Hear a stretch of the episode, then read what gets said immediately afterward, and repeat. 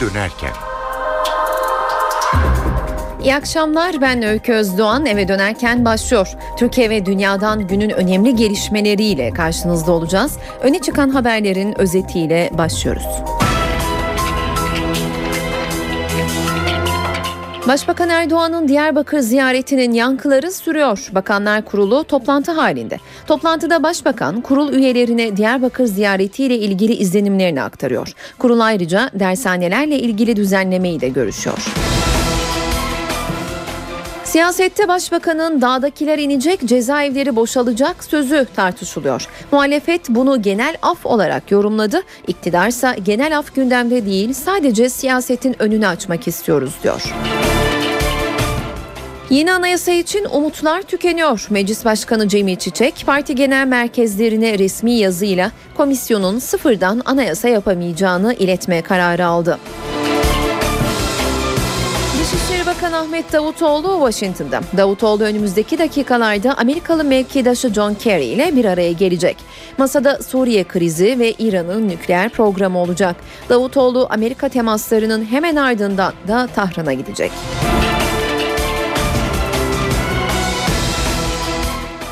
Ulaştırma Bakanı Binali Yıldırım İstanbul-Ankara hızlı tren hattının 3 ay sonra devreye girebileceğini söyledi.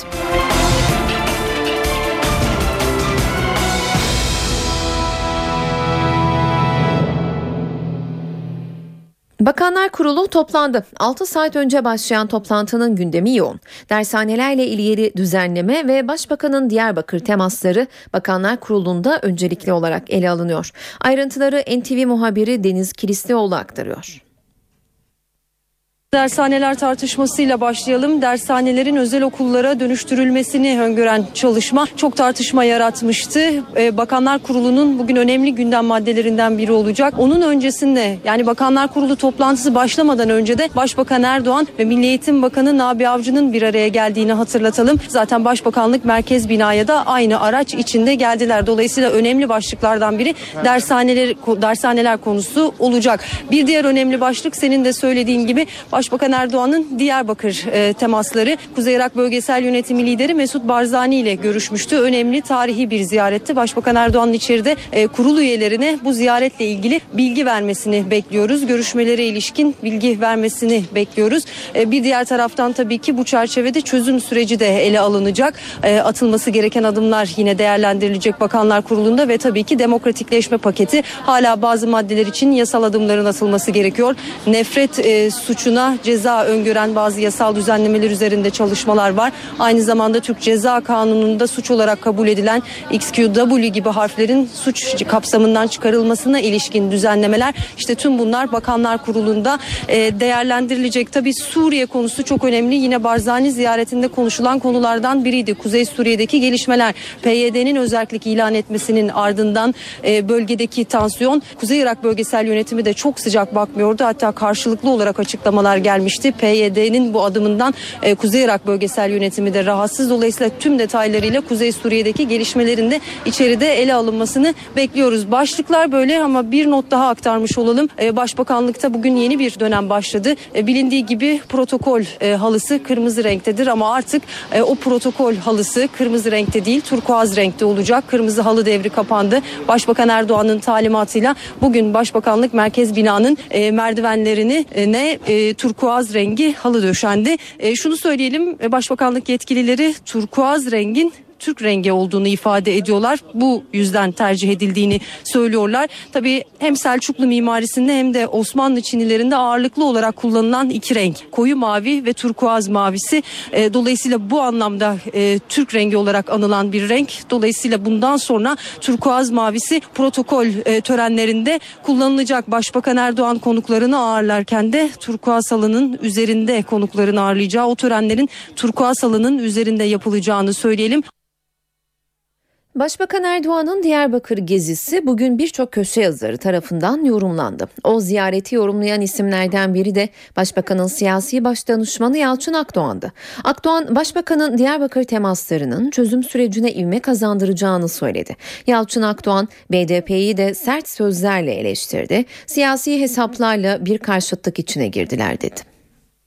Başbakan Recep Tayyip Erdoğan'ın Diyarbakır ziyareti çözüm sürecine ivme kazandıracak.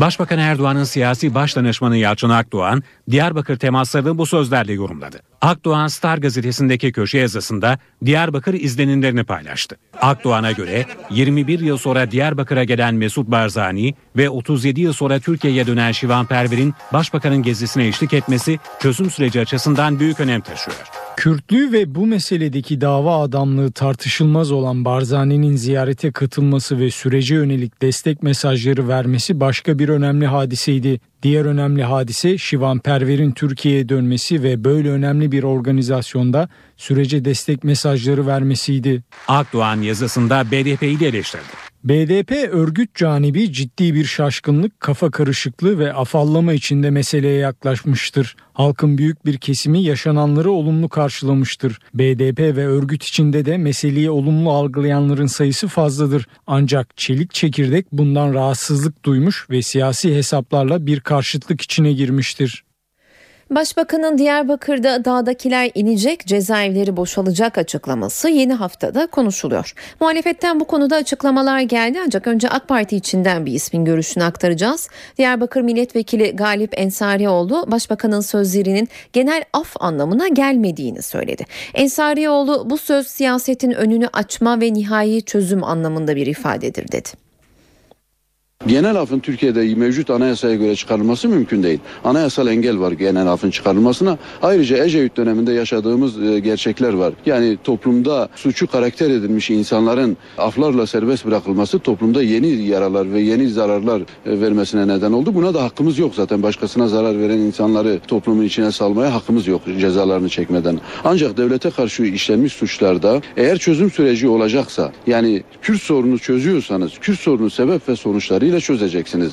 Bu ülkede bir daha silah olmayacaksa, bir daha ölüm olmayacaksa ve PKK'nın siyasal dönüşümü olacaksa PKK'lilerin de sosyal siyasal hayata entegrasyonunun bir formülü bulunmalı. Yani dağdakiler nasıl inecek? Yani bu dağdakilerin defalarca işte yasalar çıkarıldı ve bunlar serbest bırakıldı. Buna benzer yani eğer nihai olarak silaha son verilecekse bunu sebep ve sonuçlarıyla ortadan kaldıracaksınız. Bu insanları sosyal siyasal hayata entegre edeceksiniz. Siyaset yapmanın önünü açacaksınız ki insanlar eğer varsa bir sıkıntısı, bir derdi, bir talebi sadece siyasetten başka yol tanımasın. E, siyaset yapmak da bu ülke için hayırlı bir iştir. Yani siyasette siz çözüm arıyorsunuz ve siyasette çözümü halkla birlikte arıyorsunuz. Bu e, siyasetin önünü açma anlamında ve nihai bir çözüm anlamında bir ifadedir Sayın Başbakan'ın ifadesi. Genel af falan değil. Ama bu ifadenin karşılığı da olmalı. Yani AK Parti ve Sayın Başbakan devlet niyetini ortaya koydu. Yani bu çözümde kararlı olduğunu ortaya koydu. Niyetini de açık bir şekilde bu ziyaretlerle ve Sayın Başbakan'ın mitinginde söyledikleriyle ortaya koydu. Şimdi karşı bir hamlenin de olması lazım. Yani aynı güvenin karşı taraftan da güçlü bir şekilde verilmesi lazım ve ondan sonra da gereği neyse onun yapılması lazım. Başbakanın Diyarbakır temasları ve ardından başlayan genel af tartışmaları muhalefetin gündemindeydi. CHP Genel Başkan Yardımcısı Faruk Loğlu hem başbakanın sözlerini hem de Diyarbakır'da gerçekleşen Erdoğan Barzani buluşmasını eleştirdi. Dağlardan inecekler, şeyler e, cezaevleri boşalacak e, tabiri bir genel af e, çağrısı e, yaptığı şeklinde yorumlanmaktadır. E, benim bu noktada Cumhuriyet Halk Partisi'nin bir genel başkan yardımcısı olarak bu konuda söyleyebileceğim, paylaşacağım bir şey yok. Halkımıza avutmak için e, yapılan ve bir noktada da ucuz bir seçim yatırımı olan e, Diyarbakır buluşması. Bir noktada AKP çözemediği Kürt meselesini çözümü için Barzani'den medet bekliyor. Bir yandan Öcalan'ı, öbür yandan BDP'ye, öbür taraftan da Kandil'e bir mesaj olarak görünmeli. Yani demek istiyor ki Sayın Başbakan meydan yalnız sizin meydan değildir. E, ben sizin karşınıza Barzani'yi koyuyorum. Ayağınızı denk alın. Ona göre konuşun, ona göre davranın şeklinde bir e, mesaj e, verilmeye çalışıyor. MHP'nin tepkisi ise daha sert oldu. MHP Grup Başkan Vekili Oktay Vural, Diyarbakır'da ihanet sahnesi kuruldu, Başbakan genel af ilan edeceğini duyurdu dedi. Maalesef Diyarbakır'da ihanet sahnesi kurulmuş. Erdoğan, Öcalan, Barzani Türk milletine karşı aynı safta yer almış, aynı safta yer tutmuştur. Genel af yok. Nereden çıkartıyorsunuz bunu diyen Başbakan Erdoğan cezaevleri boşalacak diye PKK'ya af çıkaracağını ilan etmiştir. Ya bu dilin, bu insan onurunun bu dilin şerefi ve onuru yok mudur ya? Ondan sonra çıkıyor tek millet diyor. Irak Bölgesel Kürt Yönetimi Başkanı Mesud Barzani, Başbakan Erdoğan'ın kendisini tanıtırken Kürdistan kelimesini kullanmasından duyduğu memnuniyeti dile getirdi. TRT Şaş'a konuşan Barzani, çok hoşlandım çünkü Irak Anayasası'nda da oranın adı Kürdistan bölgesidir. Kuzey Irak demek doğru değildir. Bu önemli adım bizi daha da yakınlaştıracak diye konuştu. Her Kürdün gönlünde olduğu gibi benim gönlümde de Diyarbakır aziz bir kenttir, önemli bir kenttir diyen Barzani, Diyarbakır'daki kardeşleri kardeşlerime ilgi ve alakalarından dolayı selam ve saygılarımı sunuyorum. Kürt halkı olarak barış sürecinin durması ve bozulmasını engelleyemeyiz ifadelerini kullandı. DTK İş Başkanı Ahmet Türk'ün gelişinden önce yaptığı açıklamada kendisiyle ilgili sistemini de değerlendiren Barzani, inşallah bundan sonraki Nevruz'da çağırırlarsa geliriz. Belediyeyi ziyaret edip parlamenterlerle görüşeceğim. Sorunlar varsa dinleyeceğiz dedi. Barzani Ankara ile Erbil arasındaki ticari anlaşmalara ilişkin de görüş belirtti. Kürt lider Türkiye ile petrol ve doğal gaz konusunda yaptıkları çalışmaları Irak Anayasası'na göre yaptıklarını kaydetti. Barzani biz Türkiye ile merkezi hükümetin arasının iyi olmasını, iyi ilişkilerin geliştirilmesini istiyoruz dedi. Suriye'nin kuzeyinde özellik yolunda ilk adımı atan PKK'nın kolu PYD, Ceylanpınar ilçesinin karşısındaki Resulayn'a yeniden bayrak astı. Temmuz ayında Resulayn'ın kontrolünü ele geçiren PYD, kasabanın en yüksek binasına bayrak asmıştı. Tepki üzerine birkaç gün sonra indirilen bayrak dün yeniden asıldı. Sınırdaki fabrikanın çatısında Ulusal Kürt Konseyi bayrağının yanına asılan PYD bayrağı Ceylanpınar'dan da görülebiliyor. Başbakanın Diyarbakır ziyaretini, Barzani'nin mesajlarını, çözüm sürecinin geleceğini, kritik buluşmayı yerinde izleyen bir isimle konuşacağız. NTV'den Mete Çubukçu şu anda stüdyomuzda. Mete Çubukçu hoş geldiniz. Hoş bulduk. Kritik bir buluşmaydı. Mesajlar da atmosferde olumluydu. Bundan sonra süreçle ilgili neler değişebilir, neler beklenebilir? Başbakanın siyasi başdanışmanı süreç ivme kazanacak diyor. Bu konuda neler söyleyebilirsiniz? E, süreç evet e, ivme kazanabilir. Gerçi süreç e, tek taraflı yürümüyor. Yani e, iki tarafta e, bir şekilde e, sürece e, dahil ve e, sürecin hızlanması ya da yavaşlamasında e, rol oynuyor. Ama başbakanın e, özellikle cumartesi günü yaptığı konuşma işte Barzani'nin buraya gelmesi günlerdir e, konuşuluyor ki e, Barzani yani Irak e, Kürt bölgesi ya da Kürdistan bölgesel yönetimi de e, bu işin e, içinde.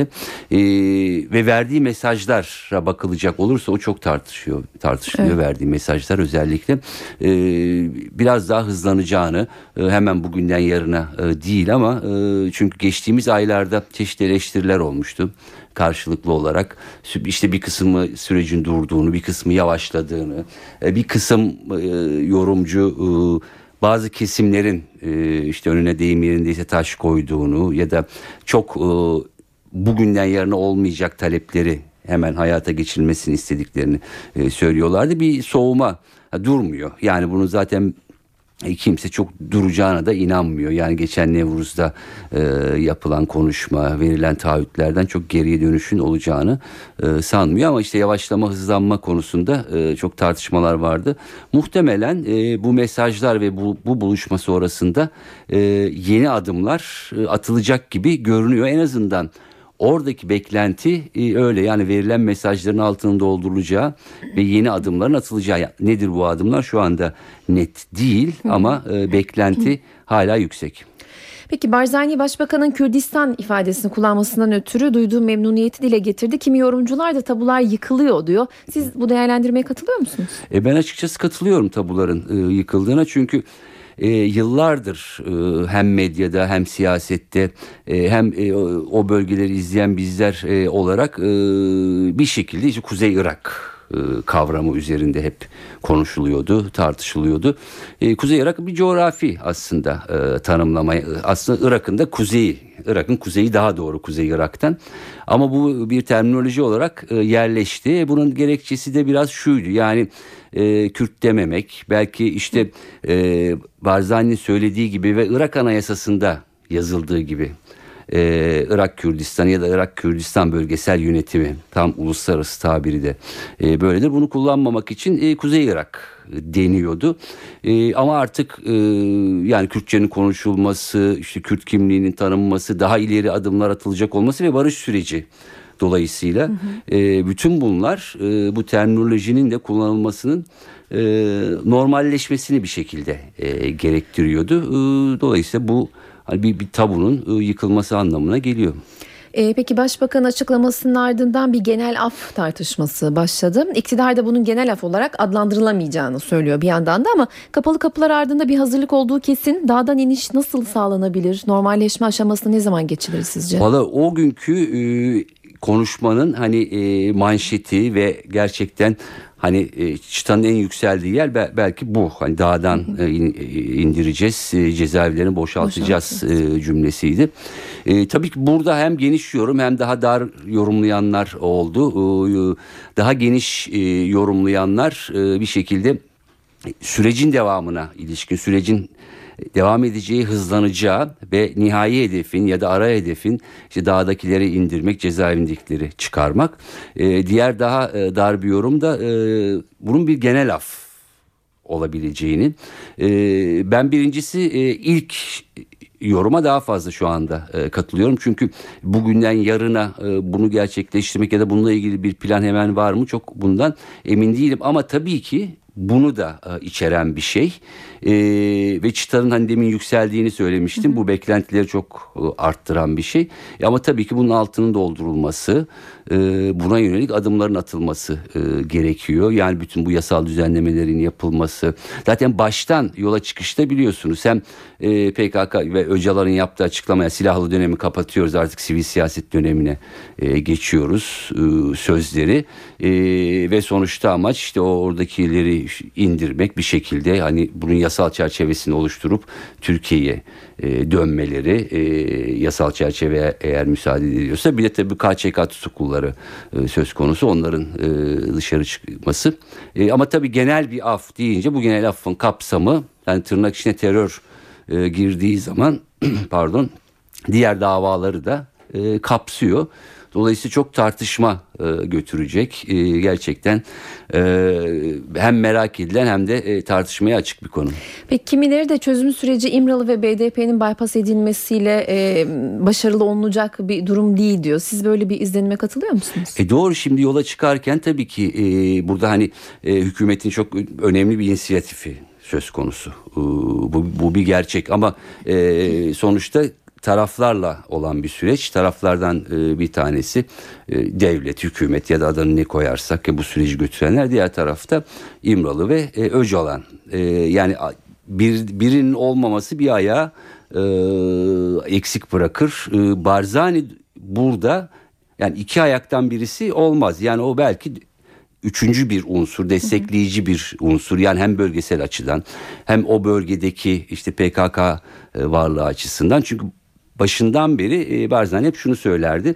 E, bu sorun Türkiye'nin sorunu. Ben herhangi bir silahlı müdahalede buna e, bulunmam.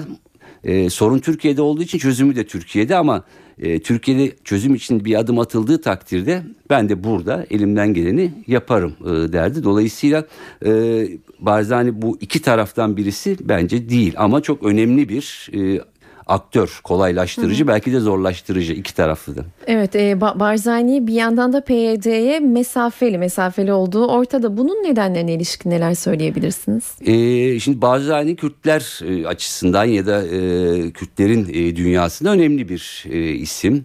E, sonuçta işte o bölgeyi bu noktaya getiren bir isim. Tarihsel olarak da babasından aldığı işte bir miras e, var. E, bu ismin kendisi ve temsil ettiği hareket e, çok önemli.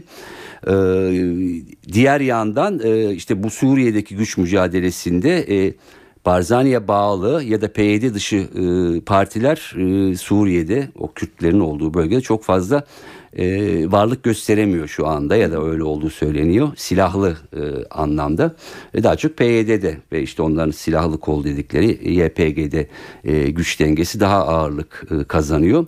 E, Barzani biraz e, özellikle Kürt ulusal muhalefeti Barzani'ye daha yakın. PYD bunun içinde değil. E, Barzani'de Kürt ulusal muhalefetinin de bu Suriye'deki bu yapının içine alınması, PYD'nin tek başına e, öncülük yapmaması e, konusunda yani kendinin de e, o denklemde olduğu bir e, durumu anlatmaya çalışıyor ve dolayısıyla e, PYD'yi e, bir şekilde ben önümüzdeki dönemde e, silahlı çatışma anlamında değil yani ona e, girmezler o, o şeye girmezler ama e, biraz mesafe koyacağını belki e, destek demeyecektir ama zaman zaman e, bir takım engeller koyacaktır. Sınırları kapatacaktır, ge, kapatacaktır, geçişleri e, zorlaştıracaktır. Yani PYD'yi diğer Kürt gruplarla birlikte olmaya zorlayacak gibi görünüyor. Peki son olarak şunu soralım. Ankara Erbil e, iletişimi döneminin tarihinin en iyi dönemini yaşıyor daha doğrusu. Evet. Bunu neye bağlıyorsunuz? Ee, şimdi son iki yıla baktığımızda Türkiye'nin çevresi çok sorunlu. Türkiye'de e, o diğer ülkelerden de kaynaklanan e, nedenlerle sorunlar yaşamaya başlamıştı. Ve o dönemden itibaren bir iki yıldır aslında Irak Kürt bölgesi en iyi dönemiydi. Bu tabii ki e, farklı bir e, nokta oldu. E, bütün yani hem bu işte barış süreci hem enerji anlaşmaları e, hem Türkiye'nin çok yakın bir komşusu olması e, hasebiyle e, bu ilişkileri e, bir şekilde Türkiye yani hem orayı normalleştirmek hem kendi ilişkilerini normalleştirmek hem de barış sürecine o bölgeyi de katmak amacıyla ilişkileri çok yoğun gelişir. Tabi bu arada merkez hükümette problemler vardı. Şimdi biraz onlar halledilmeye e, çalışılıyor. E, biraz e, Barzani ile bu konular da görüşüldü diye düşünüyorum. Yani tekrardan merkezde bir ilişki. E, bu petrol anlaşmaları siz haberde de biraz önce söylediğiniz evet e, Kürt bölgesiyle yapıldı ama sonuçta merkezin de e, bir şekilde onayı olması gerekiyor. Bunlar yavaş yavaş hayata e, geçirilecek. Yani hem Irak'taki belki biraz dengelerin yerine oturması hem de Türkiye'nin hem Kürtlerle hem merkezi hükümetle ilişkisinin e, geliştirmesi e, muhtemel gibi e, görünüyor. E, burada e, yani hem Suriye meselesinde hem Irak meselesinde Türkiye açısından e, Iraklı e, Kürtler e, önemli bir anahtar konumunda. Peki çok teşekkürler Mete Çubukçu. Yayınımıza katıldığınız için NTV'den gazeteci Mete Çubukçu bizimleydi. Stüdyomuzda Başbakanın Diyarbakır ziyaretini, Barzani'nin mesajlarını ve çözüm sürecinin geleceğine ilişkin sorularımızı yanıtladık. Saat 17.27 ben Öykü Özdoğan eve dönerken yeniden karşınızdayız. Dışişleri Bakanı Ahmet Davutoğlu Amerika Birleşik Devletleri'nde. Davutoğlu önümüzdeki dakikalarda Amerikalı mevkidaşı John Kerry ile görüşecek. İkili görüşmenin ardından ortak basın toplantısı düzenleyecek. Davutoğlu'nun savunma bakanı Chuck Hagel'la da bir araya gelmesi bekleniyor. Ahmet Davutoğlu ayrıca kongrede temaslarda bulunacak. Dışişleri Bakanı'nın Amerika ziyaretinde Suriye krizi ve İran'ın nükleer programı masada olacak. Davutoğlu Washington'ın ardından Tahran'a gidecek. Bu arada Suriye'den gelebilecek tehditlere karşı Amerika Birleşik Devletleri'nin Gaziantep'te konuşlandırdığı Patriot hava savunma bataryaları yeni bataryalarla değiştirildi. Genelkurmay Başkanlığı'ndan yapılan açıklamaya göre yaklaşık bir yıldır Gaziantep'teki 5. Zırhlı Tugay Komutanlığı'nda konuşu bulunan Amerikan ordusuna ait Patriot bataryası fabrika seviyesi bakımının yapılması için geri çekiliyor. Mevcut bataryanın yerini alacak yeni Patriot bataryasını taşıyan gemi 10 Kasım'da İskenderun Limanı limanına geldi. Bataryaların 5. Zırhlı Tugay Komutanlığı'na nakli ise 13 Kasım'da tamamlandı. Suriye'de yeni haftaya yine şiddet haberleriyle başlandı. Başkent Şam yakınlarında bir kışlaya düzenlenen saldırıda 30'dan fazla askerin öldüğü iddia ediliyor. İddiayı dile getiren muhalifler ölenlerden dördünün general olduğunu duyurdu. Bombaların kışlanın bodrum katına yerleştirildiği, binanın patlamayla çöktüğü belirtiliyor. Diğer taraftan muhaliflerin önemli komutanlarından biri olan Abdülkadir Es-Salih'in de hayatını kaybettiği bildirildi. Salih'in geçen hafta Halep yakınlarına düzenlenen düzenlenen hava saldırısında yaralandığı ve dün hayatını kaybettiği kaydedildi.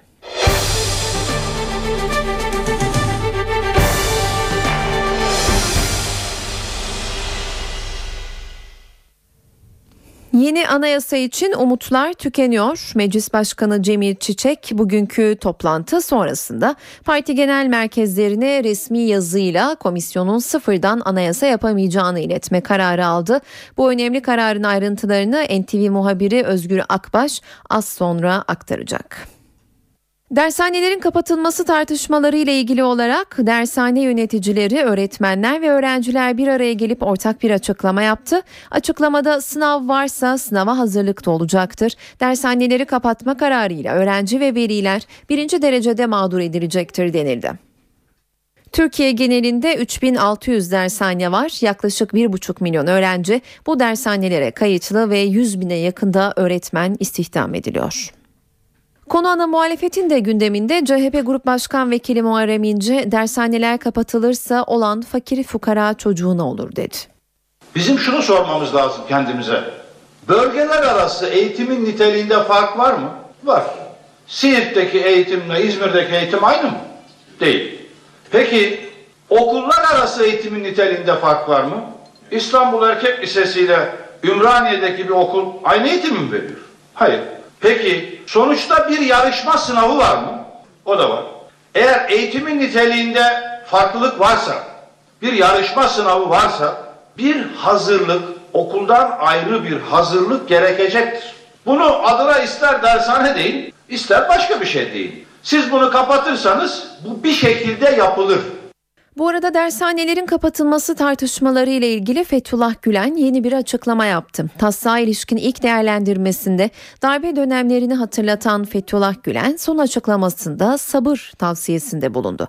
Fırtınalı dönemlerde istikamet ve sabır başlığıyla internet sitesinde yayınlanan konuşmasında Gülen, yollarımız daraltılsa da biz başkalarına karşı yol daraltmasına kalkmamalıyız, mızraklara karşı iğne bile kullanmamaya karar vermeliyiz dedi.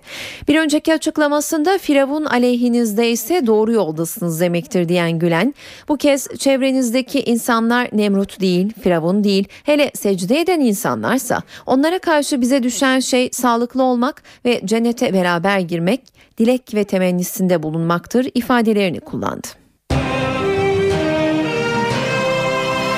NTV Radyo Tutuklu sanıkların birçoğu tahliye edildi. Tartışmalar beraberinde geldi. 28 Şubat davasında bugün duruşma günüydü.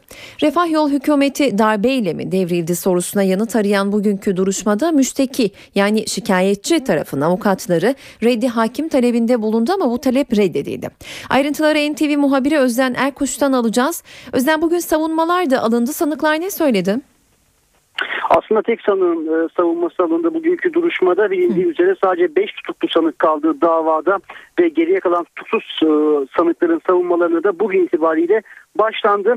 Dikkat çekici bir ifade kullanıldı bugünkü savunmalarda 28 Şubat kararlarını Erbakan'a Tansu Çiller'i imzalattı. Bu ifade dönemin MGK Genel Sekreteri İlhan Kılıç'a ait 28 Şubat davasının 33. duruşmasında bireysel savunmasını yaptı İlhan Kılıç ve iddianamedeki hükümeti çalıştırmama iddiasını reddetti. Çok tartışılan Erbakan kararları nasıl imzaladı sorusuna yanıt verdi. İlhan Kılıç bildiriyi imzalatmak için Erbakan'a gittim yerinde yoktu.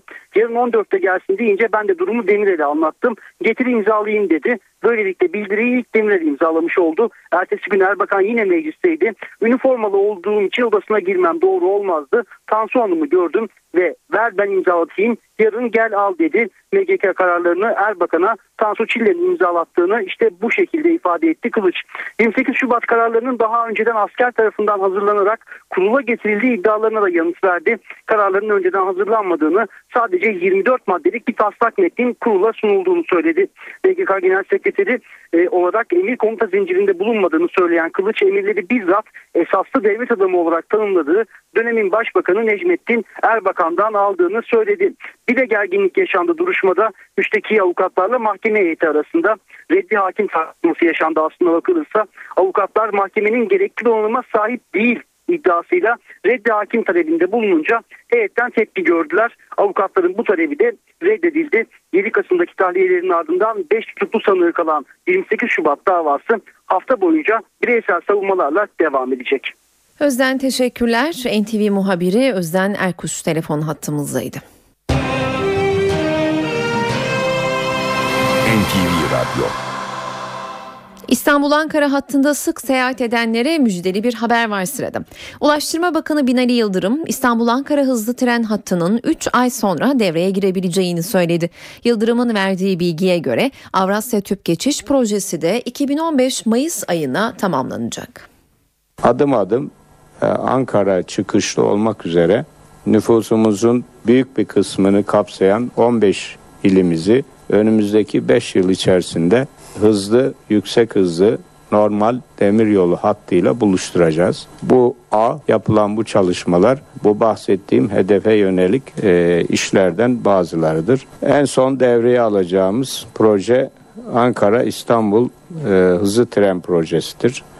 Burada da işin sonuna geldik. Test çalışmalarına başlıyor. Bir kısmında başladık. Önümüzdeki e, yılın ilk aylarında da inşallah Ankara İstanbul'un açılışını yapacağız. Burada en önemli konu değerli arkadaşlar özellikle Bozüyük Sakarya arasındaki güzergahta e, çok ciddi bir e, coğrafi zorluklar var. Heyelanlar var, deprem fayları var. Buralardan geçişlerde bayağı bir sıkıntı yaşıyoruz ama iki sefer büyük denebilecek heyelanlar oldu. Tekrar işleri sıfırdan yeniden yapmak zorunda kaldık.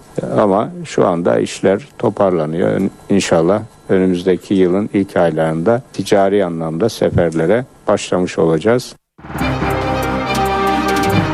Sermaye piyasalarında son verileri aktaralım. BIST 100 endeksi şu sıralar 75.400 puan seviyesinde. Bankalar arası piyasada dolar 2.02, euro 2.73 liradan satılıyor. Euro dolar paritesi 1.34, dolar yen paritesi 98 seviyelerinde. Uluslararası piyasalarda altının onsu 1281 dolardan alıcı buluyor. Kapalı çarşıda Cumhuriyet altını 592, çeyrek altın 148 liradan satılıyor. Brent tipi ham petrolün varil fiyatı 108 dolar.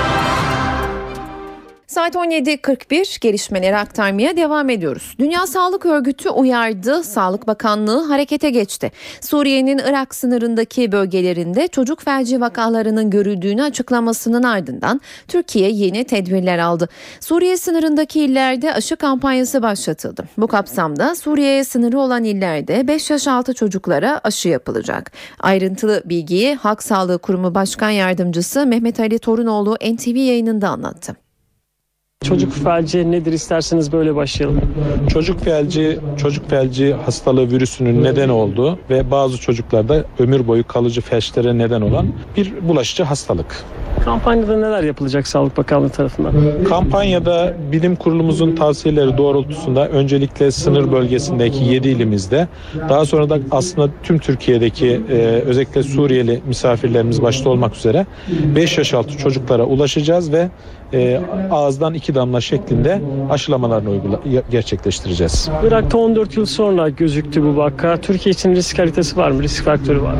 Şimdi vakalar Suriye'de gözüktü biliyorsunuz. Ee, en son 1999 yılında vaka görmüşlerdi. Tabii Türkiye'de risk aslında e, oldukça e, kısıtlı ama tabii ki yine de risk var. Çünkü ülkemizde de e, aşılama oranlarımız çok yüksek ama buna rağmen bu virüs bağırsak yoluyla taşındığı için aşılı olsanız bile virüsü taşıyabileceğiniz için biz bu özellikle sınır bölgesindeki riskli illerde, riskin yüksek olduğu illerde böyle yaygın bir aşı uygulaması gerçekleştirmeyi hedefledik. Peki kampanyada kaç tane personel görecek? Hedefte kaç e, çocuk var? Şimdi bu 7 ilimizde e, yaklaşık 2000 sağlık ekibimiz görev alacak. Bu da yaklaşık 4000 personel demek. Yüzlerce araç görev alacak. Bunun dışında diğer kampların bulunduğu illerde veya kamp dışında kalan Suriyelileri de yine aynı şekilde ulaşacağız. Dolayısıyla tüm Türkiye'de yaklaşık e, 8-10 bin civarında sağlık personeli bu kapsamda e, görev alacak. Türkiye'de en son vaka ne zaman gözüktü peki? Türkiye'de en son vakamız 1998 yılı Kasım ayında gözükmüştü. Ağrı ilinden bir çocuğumuzda. Ondan bu tarafa halen de aslında Türkiye'de vakamız söz konusu değil. Ama bir risk söz konusu. Biz şu anda bir risk yönetimi sergiliyoruz ve bu kapsamda da olan e, riski en alt düzeye indirmeyi hedefliyoruz. Çocuktaki ne gibi bir etkisi var? Şimdi bu hastalık vücuda girdikten sonra öncelikle işte kısa dönemde baş ağrısı, ateş gibi bir tabloya oluşuyor. Bir grip gibi başlıyor. Arkasından sinir tutulumuna bağlı olarak bazı e, ekstremitelerde yani kollarda ve bacaklarda ama özellikle bacaklarda felçler ortaya çıkıyor. Bu felçler genellikle geri dönüşümsüz kalıcı felçler. Bazen çok nadir de olsa solunum kaslarını tutarsa e, ölümlere dahi yol açabiliyor. Peki e, bu e, bilgilendirme anlamında sadece bu aşı kampanyası mı var yoksa Sağlık Bakanlığı'nın farklı çalışmaları da var mı? Bu kapsamda tabii biz özellikle aile hekimlerimiz yoluyla ailelere ulaşıyoruz. Bunun yanı sıra özellikle gezici ekipler, toplum sağlığı merkezlerimiz kanalıyla da yine gezici ekipler kanalıyla bu çocukları bulmayı hedefliyoruz. Kampanya nasıl olacak? E, ev ev gezilecek mi yoksa? Bu 7 ilimizde şöyle bir program e, planladık. Tabii aşı istasyonlarımız var belirli yerlerde e, işte hastaneler gibi, toplum sağlığı merkezleri, aile sağlığı merkezleri gibi ama hedefimiz kapı kapı dolaşmak. Çünkü bütün çocukları e, bulmayı hedefliyoruz. Bu kapsamda da aşı ekiplerimiz bütün kapıları çalacaklar inşallah. Kampanyanın startı Antep'te verildi. Başka hangi illerde ve kaç çocuğun e, aşılanması hedefte? Bölge illerinde yani Suriye ile sınırı olan işte Şırnak, Mardin, Şanlıurfa, Gaziantep, Kilis, Hatay ve kritik konumu nedeniyle çünkü e, bütün yol ger- güzergahlarının merkezinde olan Adana ilinde bu şekilde bir planlama yapıldı. Yaklaşık bu bölgede 1 milyon civarında 5 yaş altı çocuğumuzu aşılamayı hedefliyoruz. Ama tüm Türkiye'yi baz aldığımızda bu sayı 1,5 milyona kadar çıkıyor. Türkiye'de her yıl yaklaşık 1,5 milyon bebek erken doğumla dünyaya geliyor. Türkiye'de de erken doğum oranı bir hayli yüksek. Her 10 bebekten biri erken doğuyor. Dünya Prematüre Bebek Günü'nde erken doğumlara duruma dikkat çekmek için bir hekimle konuştuk. Gazi Üniversitesi'nden Profesör Esin Koç erken doğum nedenlerini, önlemlerini anlattı ve hamilelere tavsiyelerde bulundu. Prematüre doğumları tamamen önlemek mümkün değil. Ee, annenin ya da bebeğin hayatı tehlikeye girdiği zaman bazen doktorlar zamanından önce doğum eylemini başlatmak zorunda kalabiliyorlar ve bebeğin doğması gerçekten e, hem anne hem bebek için daha iyi olabiliyor. Bazen de doktorların kontrolü dışında e, örneğin enfe- bir enfeksiyon varsa anneye ya da bebeğe ait ya da başka nedenlerden halk arasında suyun gelmesi dediğimiz e, tıbbi olarak erken membran rüptürü gibi durumlarda da doğum zamanından önce gerçekleşebiliyor. Peki erken doğum doğan bebekler hem kendileri hem de aileleri için sıkıntıları da ister istemez beraberinde getiriyor. Nedir bu sıkıntılar nasıl atlatılıyor? Zamandan önce doğum e, bebek için gerçekten bir risktir. Ama bebek ne kadar erken doğmuşsa o risk o kadar büyür. Yani birkaç gün bile daha fazla anne karnında kalması bebek için, doktorlar için çok daha rahatlatıcı bir durum. Eğer bebek çok küçük doğmuşsa özellikle 32 haftanın altında, 30 haftanın altında doğan bebeklerde başta akciğer, solunum sistemi olmak üzere bütün organlar olgunlaşmasını tamamlayamadan doğdukları için ciddi sıkıntılar oluyor. Ne gibi sıkıntılar oluyor? Bebek küçük olduğu için dışarıda yaşayamıyor. Biz onu küvezlere alıyoruz. Çünkü hem ısıyı ayarlıyoruz, ortam nemini, ortam oksijenini ayarlıyoruz. Hem de bebeğin nefes alabilmesi için solunum desteği yapan aletlerimiz, cihazlarımız var. Onlarla bebeğin solumasına biz yardımcı oluyoruz. Beslenemedikleri için ağızdan çok minikler çünkü onları damardan besliyoruz ve büyümeleri için her türlü desteği veriyoruz. Enfeksiyonlardan koruyoruz ve bu çok uzun bir süreç. Yavaş yavaş sabırla bebeği haftalarca bazen aylarca tutarak büyütmeye çalışıyoruz. Tabii bu durumda aileler de bizimle birlikte her zaman hem bebeğe hem bize desteklerini sürdürüyorlar. Bu da bizim için çok önemli. Peki aileler bu süreçte nelere dikkat etmeli? Prematüre bebek doğduktan sonra önce ailelerin umudunu kaybetmemeli, kaybetmemeleri lazım. Artık yeni doğan alanında çok ciddi gelişmeler var. Çok küçük bebekleri gayet güzel, sağlıklı yaşatabiliyoruz. Onun için e, sabırlı olmaları, bizimle birlikte, bebekleriyle birlikte olmaları ama özellikle gebe anneler için ben bir, burada öneride bulunmak istiyorum. Prematüre doğum her annenin başına gelebilir. Özellikle de böyle bir risk varsa mutlaka üçüncü basamak dediğimiz yoğun bakım olanakları çok iyi bir hastanede doğum yapmaları çok önemli. Bu bebeğin geleceğini çok etkiler. Hastaneden çıktıktan sonra da aileler bizlerle irtibatını kaybetmemeli. Mutlaka kontrollere gelebilmeli. Çünkü bazen kronik problemler de olabiliyor. İleride ortaya çıkacak problemler olabiliyor. Ama bunlar uygun ve zamanına müdahaleyle çok güzel halledilebilir. Saat 18 ben Öykü Özdoğan eve dönerken günün öne çıkan haberlerinden başlıklarla devam edelim. Başbakan Erdoğan'ın Diyarbakır ziyaretinin yankıları sürüyor. Bakanlar Kurulu toplantı halinde. Toplantıda Başbakan kurul üyelerine Diyarbakır ziyaretiyle ilgili izlenimlerini aktarıyor. Kurul ayrıca dershanelerle ilgili düzenlemeyi de görüşüyor. Siyasette başbakanın dağdakiler inecek cezaevleri boşalacak sözü tartışılıyor. Muhalefet bunu genel af olarak yorumladı iktidarsa genel af gündemde değil sadece siyasetin önünü açmak istiyoruz diyor. Yeni anayasa için umutlar tükeniyor. Meclis Başkanı Cemil Çiçek parti genel merkezlerine resmi yazıyla komisyonun sıfırdan anayasa yapamayacağını iletme kararı aldı. Dışişleri Bakanı Ahmet Davutoğlu Washington'da. Davutoğlu önümüzdeki dakikalarda Amerikalı mevkidaşı John Kerry ile bir araya gelecek. Masada Suriye krizi ve İran'ın nükleer programı olacak. Davutoğlu Amerika temaslarının hemen ardından Tahran'a gidecek.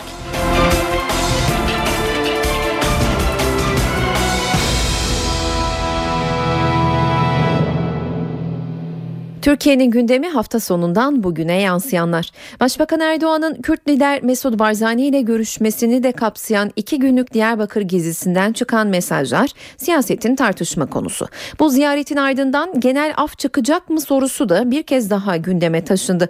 Yanıt bugün AK Partili Galip Ensarioğlu'ndan geldi.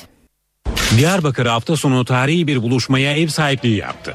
Diyarbakırlılar ziyaretin olumlu geçtiği görüşünde. Başbakanımız inşallah bu kanunu sonlandıracaktır. Başbakanımız Sayın Berzani ile buraya gelmesinin tek nedeni anaların gerçekten ağlamaması demektir. Bunlar güzel şeyler, hoş şeyler. Daha önce belki yapılması gerekiyordu. Belki geç kalınmıştır. E, ilerideki süreçte daha iyi olacağına inanıyorum. Ancak halk olumlu fotoğrafın ziyaretle sınırlı kalmamasını istiyor. Önemli mesaj vermenin ve bunun bir seçim yatırımı mı yoksa başbakanın gerçek düşüncesi mi olduğunu düşünmenin e, veya sorgulamanın çok ötesinde bölgenin ciddi ve gerçek sorunlarının çözülmesi gerektiğine inanıyoruz. Dağdakilerin indiğini, cezaevlerinin boşaldığını, 76 milyonun kucaklaştığını, birlikte büyük Türkiye, yeni Türkiye olduklarını göreceğiz. Ve başbakanın genel af tartışmalarına neden olan sözleri. AK Parti Diyarbakır Milletvekili Galip Ensarioğlu konuya açıklık getirdi. Yani dağdakiler nasıl inecek? Nihai olarak silaha son verilecekse bunu sebep ve sonuçlarıyla ortadan kaldıracaksınız. Bu insanları sosyal siyasal hayata entegre edeceksiniz. Siyaset yapmanın önünü açacaksınız. Siyasetin önünü açma anlamında ve nihai bir çözüm anlamında e, bir ifadedir Sayın Başbakan'ın ifadesi. Genel af falan değil. Irak Bölgesel Kürt Yönetimi lideri Mesud Barzani, Başbakan Erdoğan'ın konuşmalarında Kürdistan ifadesini kullanmasından çok memnun olduğunu söyledi. Barzani bunun önemli bir adım olduğu görüşünde. Sizin şahsınızda Kuzey Irak Kürdistan bölgesindeki değerli kardeşlerimizi muhabbetle selamlıyorum. Başbakan Recep Tayyip Erdoğan hafta sonu Diyarbakır'da halka seslendiği üç konuşmada Kürdistan kelimesini kullandı. Bu ilk Irak Kürdistan Bölgesel Yönetim Başkanı Mesut Barzani tarafından önemli bir adım olarak değerlendirildi. Başbakanın Kürdistan demesinden çok hoşlandım. Çünkü Irak Anayasası'nda da adı Kürdistan bölgesidir. Kuzey Irak demek doğru değildir. Bu da bir adımdır. Başbakanın attığı bir adımdır. Bu bizi daha da yakınlaştıracaktır. Kürtçe yayın yapan TRT Şeş'e konuşan Barzani, Şivan Perver'in 38 yıl sonra Türkiye'ye gelişinin de önemli olduğunu söyledi. Şivan Perver'i burada 38 yıl aradan sonra görmek güzeldi. 20-30 yıl önce gelseydi idam edilirdi. Şimdi büyük bir ilgi ve sıcaklıkla karşılandı. Bu çok önemliydi. Şivan'da barış hizmeti yapıyordu. Kardeşlik için çalışıyorlardı. Bunun için çağırdık. Barzani, DTK eş başkanı Ahmet Türk'ün Nevruz'a davet ettik gelmedi. Sistemine de yanıt verdi. Bundan sonraki Nevruz'a çağırırlarsa gelirim dedi. Suriye'nin kuzeyinde özellik yolunda ilk adımı atan PKK'nın kolu PYD, Ceylanpınar ilçesinin karşısındaki Resulayn'a yeniden bayrak astı. Temmuz ayında Resulayn'ın kontrolünü ele geçiren PYD, kasabanın en yüksek binasına bayrak asmıştı. Tepki üzerine birkaç gün sonra indirilen bayrak dün yeniden asıldı. Sınırdaki fabrikanın çatısında Ulusal Kürt Konseyi bayrağının yanına asılan PYD bayrağı Ceylanpınar'dan da görülebiliyor. Adana'da bir grup PKK sempatizanı yoldan geçen belediye otobüsüne taşla saldırdı. Olayda bir çocuk yaşamını yitirdi. Yolu trafiğe kapatan göstericiler o sırada seyir halindeki belediye otobüsüne taşla saldırdı. Başına taş isabet eden otobüs şoförü Ali Köse ağır yaralandı. Yoldan çıkan otobüs 6 yaşındaki İbrahim Taşkıran'a çarptı. Ardından araçlara çarparak durabildi. Kazada 6 yaşındaki çocuk hayatını kaybetti. Çocuğun yakınları otobüs şoförünü linç etmek istedi. 3 ay önce işe başladığı öğrenilen şoför Ali Köse'nin durumu ciddi. Anayasa Uzlaşma Komisyonu tamam mı devam mı sorusunun yanıtı için bir kez daha Meclis Başkanı Cemil Çiçek'in başkanlığında toplandı. AK Partili komisyon üyeleri yerel seçimleri hatırlatarak çalışmalara ara verilmesini önerdi. Meclis Başkanı Çiçek toplantıdan sonra dörtlü komisyonun yeni anayasa çalışmalarını yürütemeyeceği anlaşıldı dedi. Çiçek komisyonun geleceğine ilişkin kararın parti genel merkezlerine gönderilecek yazıya verilecek yanıtlarla netleşeceğini belirtti.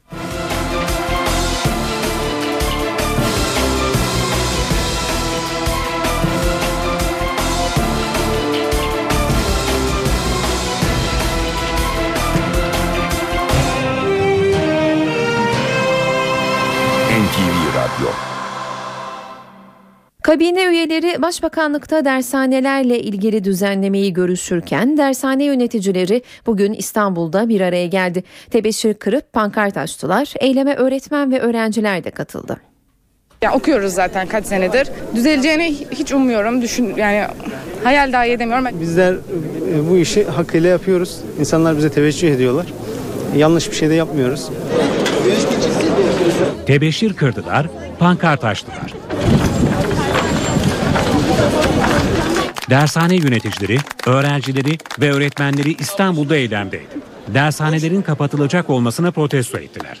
Dershane bir ihtiyaçtan doğmuştur. Arz talep meselesidir.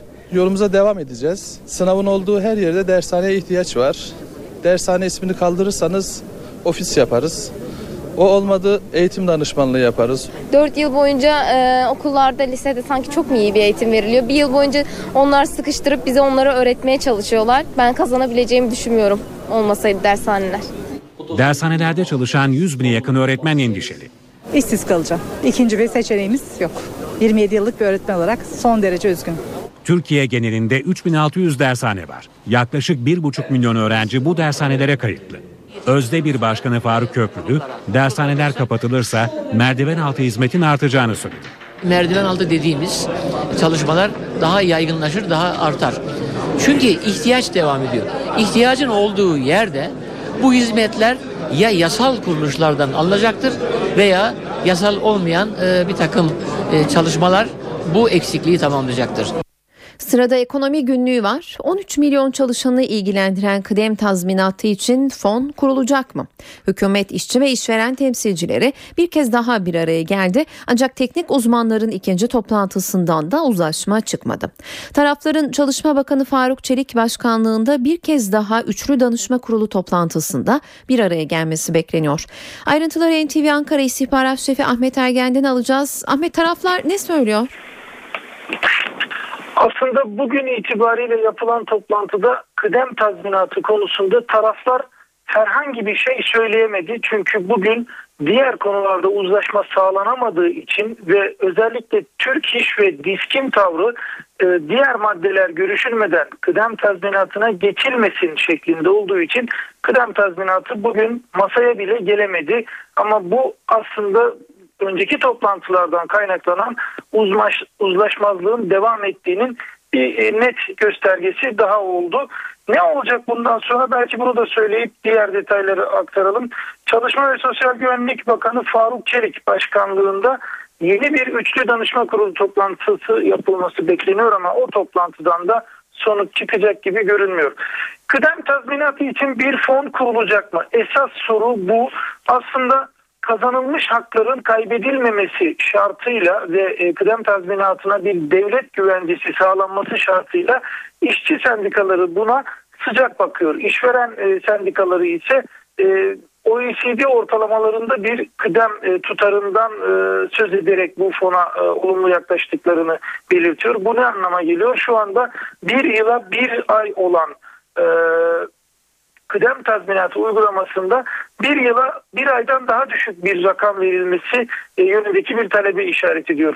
Bugün itibariyle kıdem tazminatı gündeme gelmedi dedik ama hükümet kanadının e, teknik temsilcileri, uzman e, bürokrat temsilcileri bir devlet güvencesine sıcak bakmadıklarını bir kez daha ilettiler. Yani özellikle özel sektörün kıdem tazminatından kaynaklı borçlarına devletin garantör olmasına sıcak bakılmıyor. Bugünkü toplantıda aslında iki konu gündemdeydi. Özellikle evden ya da uzaktan çalışma olarak bilinen sistemle ilgili yeni düzenleme ve taşeron düzenlemesi. Hükümet evinden çalışan işçilerin ücretleri, iş tanımları ve iş güvenliği gibi konularının sözleşmeye bağlanmasını ve yazılı sözleşmeyle bunların çalıştırılmasını öngören yeni düzenlemeyi masaya getirdi. Ama işçi e, konfederasyonlarından sadece hak iş düzenlemeye onay verdi. Türk İş ve DİSK söylediğimiz gibi kıdem tazminatı sorunu çözülmeden diğer başlıkların ele alınmasını doğru bulmadıklarını belirterek onay vermediler. E, diğer bir konu taşeron konusuydu. Burada da bir uzlaşma sağlanamadı ve teknik uzmanlar yeni bir toplantı tarihi belirlemeden dağıldılar. E, toplantıya son verdiler. Bakanlık yetkilileri sendikalara Bakan Faruk Çelik başkanlığında yeni bir üçlü danışma kurulu toplantısı yapılabileceğini iletti. Önümüzdeki günlerde böyle bir toplantının yapılmasını bekliyoruz ama söylediğimiz gibi bu toplantıdan da bir uzlaşma çıkması zor görünüyor. Ahmet teşekkürler. NTV Ankara İstihbarat Şefi Ahmet Ergen telefon hattımızdaydı ekonomi günlüğüyle. Yılbaşından itibaren trafik cezalarına zam geliyor. Ehliyetsiz, alkollü veya uyuşturucu alıp direksiyon başına geçenler 2014'ten daha fazla ceza ödeyecek. 2014 yılında trafik cezaları %4 artacak. Ehliyetsiz direksiyon başına geçenlere 462 lira ceza kesilecek. Kırmızı ışıkta geçme ve hız sınırını aşmanın cezası 6,5 lira artışla 172,5 lira olacak. Alkol araç kullananlara ise ilk yakalanmalarında 728,5 lira ceza uygulanacak. İkinci defada 911 lira, 3 ve 3'ten fazlasında ise 1462 lira ceza uygulanacak. Uyuşturucu veya uyarıcı madde alarak araç kullananlara 3741 lira ceza yazılacak. Bu kişilerin ehliyetine de 5 yıl el konulacak. Hız sınırını %10 ile %30 oranında aşan sürücülere 172 lira, %30'dan fazla aşan sürücülere ise 356 lira ceza yazılacak. Bir yıl içinde hız sınırını 5 defa ihlal ettiği belirlenen sürücünün ehliyeti 1 yıl geri alınacak. Saat 18.18 gelişmeleri aktarmaya devam ediyoruz.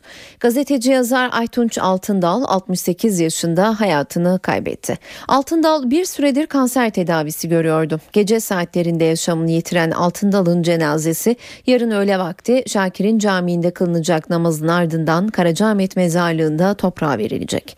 Aytunç Altındal son röportajında ani gelişen kanser nedeniyle zehirlenmiş olabileceğini söylemişti. Ailesi bu nedenle adli tıpa başvurdu. Aile Altındal'a kimyasal suikast yapıldığı iddiasında. 1945'te dünyaya gelen Altındal, İsviçre'de Modus Vivendi Kültür Merkezi'ni kurarak 10 yıl yönetti. 1989 yılında Rusya'da kültür danışmanlığı görevini yaptı. Altındal 1992'de İngiltere Edinburgh'taki Akademik Proje İdari Heyeti üyeliğine seçildi. Gazeteci yazar Altındal aynı yıl Avusturya'nın Graz şehrindeki Karl Franz Üniversitesi tarafından düzenlenen Avrupa'nın Laik Vasiyeti adlı uluslararası konferansta oturum ve bölüm başkanlığına seçildi. Altındal Uğur Mumcu'nun Sakıncasız adlı eserinin de yapımcılığını üstlendi. Türkiye giderek şişmanlıyor yani obezite yayılıyor. Obez nüfus oranı 5 yıl içinde %2 arttı. Oranın en yüksek olduğu bölgelerin başında Karadeniz ve Akdeniz var. Türkiye giderek şişmanlıyor. 2013 itibariyle Türkiye nüfusunun beşte birinin obez olduğu belirlendi. Kadınlar obezitede erkekleri geçti. Antalya'da düzenlenen nefroloji kongresinde Türkiye'nin şişmanlık haritası masaya yatırıldı. Yapılan araştırmada kadınların üçte birinin obez olduğu saptandı. Erkeklerde obezite sıklığı pek artmıyor ama kadınlarımız hızla obez olmaya devam ediyorlar ki hani son verilere göre kadınların yaklaşık üçte birinin obez olduğunu e, söyleyebiliriz. Kırsal kesimde yaşayanlarda obezite sıklığı kentte yaşayanlardan daha fazla çıktı. Özellikle Karadeniz ve Akdeniz bölgelerinde bu oran daha yüksek. Obezitenin özellikle de gençlerde artış gösterdiği belirlendi. vücut kitle indeksindeki en belirgin artışın maalesef 30 yaş altı kişilerde olduğunu gördük. Yani muhtemelen yani gençlerimiz tehdit altında. Gençlerimiz kendini tehlikeye atıyor diyelim. Uzmanlara göre obeziteyle mücadele için sağlıklı beslenme ve spor şart. 11 yıl bekledi, 6 hız doğurdu. Batı Şeria'nın Nablus kentinde Filistinli bir kadın 6 çocuk dünyaya getirdi. Bebeklerden ikisinin durumu kritik, annenin sağlık durumuysa iyi. Batı Şeria'nın Nablus kentinde 34 yaşındaki Gada Hemet doktorları şaşırttı. Gazze'de yaşayan ancak teçhizat noksanlığı nedeniyle Batı Şeria'nın Nablus kentinde doğum yapan Hemet tam 6 bebek dünyaya getirdi. 6 hafta erken doğan 4 erkek ve 2 kız çocuğu 750 gramla 1,5 kilogram arasında. Bebeklerden ikisi solunum cihazı yardımıyla nefes alıyor. Allah'a şükür gerçekten çok mutluyum. Bu bir insan için en keyifli an. 11 yıldır doğum yapamıyordum. Hamad'ın doğum yapabilmek için eşiyle birlikte tedavi olduğu belirtildi. NTV Radyo Rusya ve Tataristan'da yas var. Dün akşam Rusya'ya bağlı özel Tataristan Cumhuriyeti'nin başkenti Kazan'da bir yolcu uçağı inişe geçtiği sırada yere çakıldı. Uçaktaki 50 kişiden kurtulan olmadı. Ölenler arasında Tataristan Devlet Başkanı'nın oğlu da var. Rusya'ya bağlı Özerk Tataristan Cumhuriyeti'nin başkenti Kazan'da bir yolcu uçağı inişe geçtiği sırada yere çakıldı. 44 yolcu ve mürettebattan 6 kişi hayatını kaybetti. Ölenler arasında Tataristan Cumhurbaşkanı'nın oğlu İrek Minikanov'la Rus İstihbarat Servisi'nin Tataristan sorumlusu Alexander Antonov da bulunuyor. Boeing 737 tipi uçak Moskova'dan havalanmıştı. Uçak Kazan şehrine 3. iniş denemesi sırasında aniden irtifa kaybetti ve yere çakılarak alev aldı. Tataristan Hava Yolları'na ait uçağın düşüş nedeni henüz bilinmiyor. Ancak pilotun kazadan önce iki defa inmeye çalıştığına dikkat çekiliyor. Rusya Devlet Başkanı Vladimir Putin kazanın sebeplerinin araştırılması için komisyon kurulması talimatı verdi. Fransa'nın başkenti Paris'te hareketli bir gün yaşanıyor. Bir medya kuruluşuna ve bir banka şubesine saldırı düzenlendi. Polis insan avı başlattı. Liberasyon gazetesinin Paris'teki merkezi silahlı saldırıya uğradı. Saldırgan av tüfeğiyle gazetenin kapısından içeri girdi. Bir foto muhabirini ağır yaraladı. Saldırgan kaçmayı başardı. Bu olayın ardından yine Paris'te bir banka şubesine saldırı oldu. Bir kişiyi rehin alan saldırgan daha sonra kaçtı. Polis iki olayın sorumlusu suçlusunun aynı kişi olduğunu düşünüyor. Gelişmelerin ardından polis Paris'te şüpheliyi yakalamak için geniş çaplı önlemler aldı.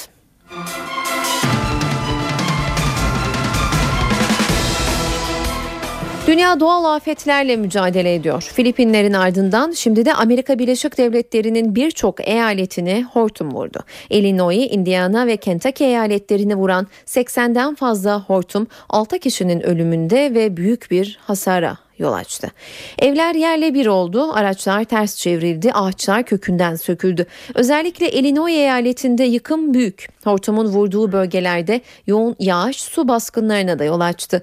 Bazı bölgelerde tenis topu büyüklüğünde dolu yağdı. Felaketten etkilenenlerin toplam sayısının 53 milyonu bulduğu tahmin ediliyor.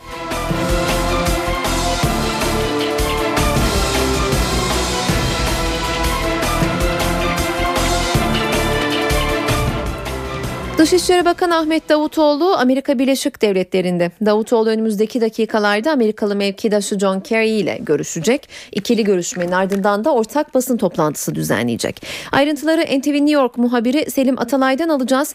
Selim Davutoğlu'nun New York temaslarında hangi başlıklar masaya yatırılacak? Öykü e, şimdi işte Washington'da saat 11.24-11.25 öğlene geliyor. E, Kerry ile görüşmesi daha var bir yarım saat 45 dakika. E, fakat şu an mesela e, Başkan Obama'nın e, ulusal güvenlik danışmanı Bayan Susan Rice ile görüşüyor bakan. Sabahleyin temaslarına Savunma Bakanı Chuck Hagel'la başladı. Chuck Hagel'la görüştü. Ondan sonra düşünce kuruluşu Brookings Enstitüsü'nde e, konuşma yaptı. Şimdi e, Ulusal Güvenlik Danışmanı Susan Rice, sonra John Kerry Dışişleri Bakanı yoğun bir gün. Mesela Booking Talk konuşmasının başlıkları var. Orada işte e, bütün ufuk turu söylediği önemli dikkat çekici başlıklardan birisi bakanın e, Türkiye'nin bölgesinde zor bir Türkiye'nin zor bir bölgesi var, zorlu bir bölgesi bölgede yer alıyor ve bu nedenle Türkiye'nin yumuşak güç yanında e, sert güç dediğimiz e, askeri güç ve diğer e, somut e, kaynaklarını harekete geçirerek e, güçlü bir ülke olması gerektiğini söyledi.